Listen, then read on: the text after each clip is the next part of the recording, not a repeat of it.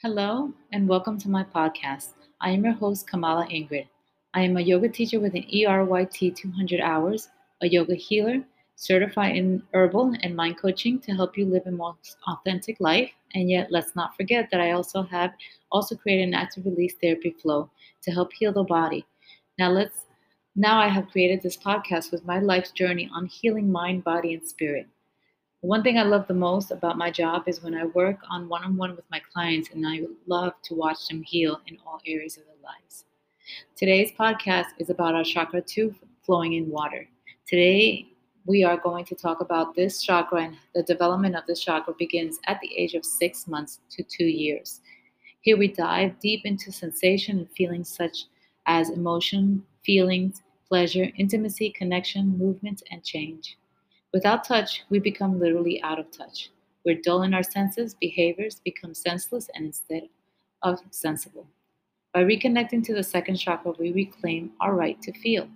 Our passions and our pleasure, neediness, and vulnerability are connection to our inner and outer reality.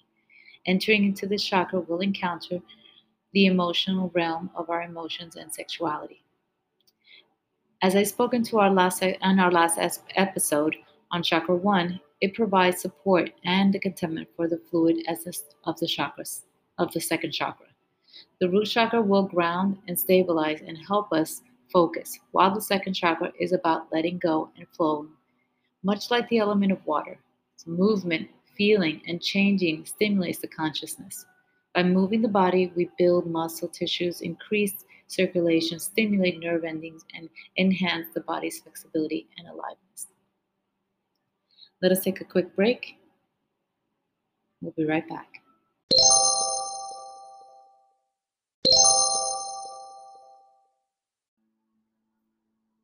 And now diving into the shadow. In my last episode, I mentioned that the second chakra produces the first major change of consciousness, the first experience of the opposite, and represents literally the number two associated with duality and polarity.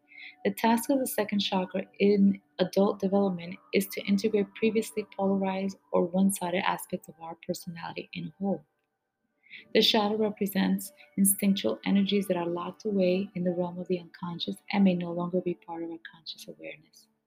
Our shadow can require a great deal of energy and rob us of our grace and power, sabotaging our work and relationships. We often feel drawn to the opposite pole attracting those who embody our rejected shadows, such as mates, bosses, co workers, neighbors, our children, who will instigate themselves into our lives through relationships that we cannot easily walk away. Our shadow qualities are not met with intense criticism or judgment that can be projected on others. Reclaiming the shadow, one must dissolve judgment, bringing greater acceptance of self and other, restoring the essential wholeness, and bringing the shadow into consciousness. Guilt also curtails the free flow of movement, removing pleasure out of it. For example, let's say I feel guilty about what I'm doing. I will not fully enjoy it and I will not fully sense the experience. Guilt will polarize it. It polarizes the personality, dividing light against dark, good against bad, and just looking at things in black and white. Children who live in constant fear of punishment get frozen in the either or thinking. This means that they may want rules to be clear so they can behave accordingly and remain safe. So when you feel that either or thinking, take a moment to step back, analyze yourself, and ask yourself why are you feeling guilty? Don't forget to journal it down and see what comes up for you. Be true to yourself.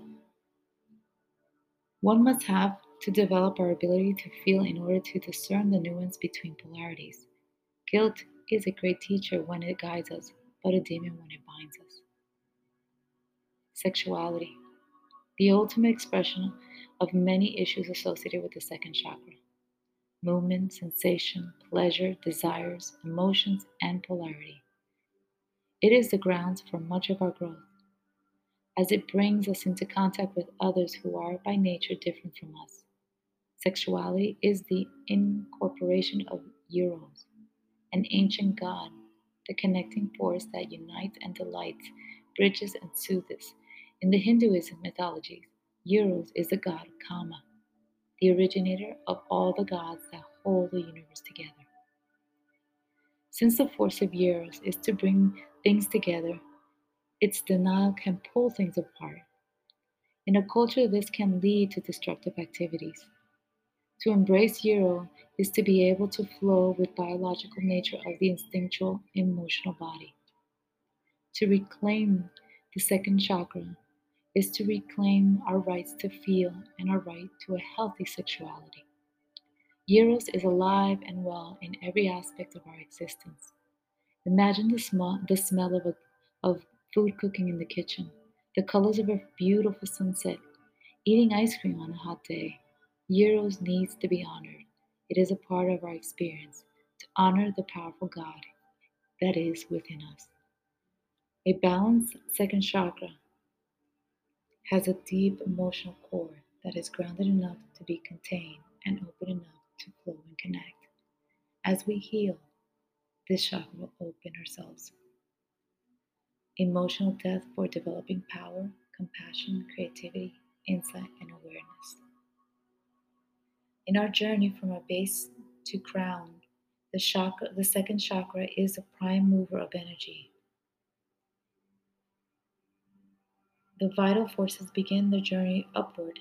The soul is carried on a current of emotion and desire towards growth.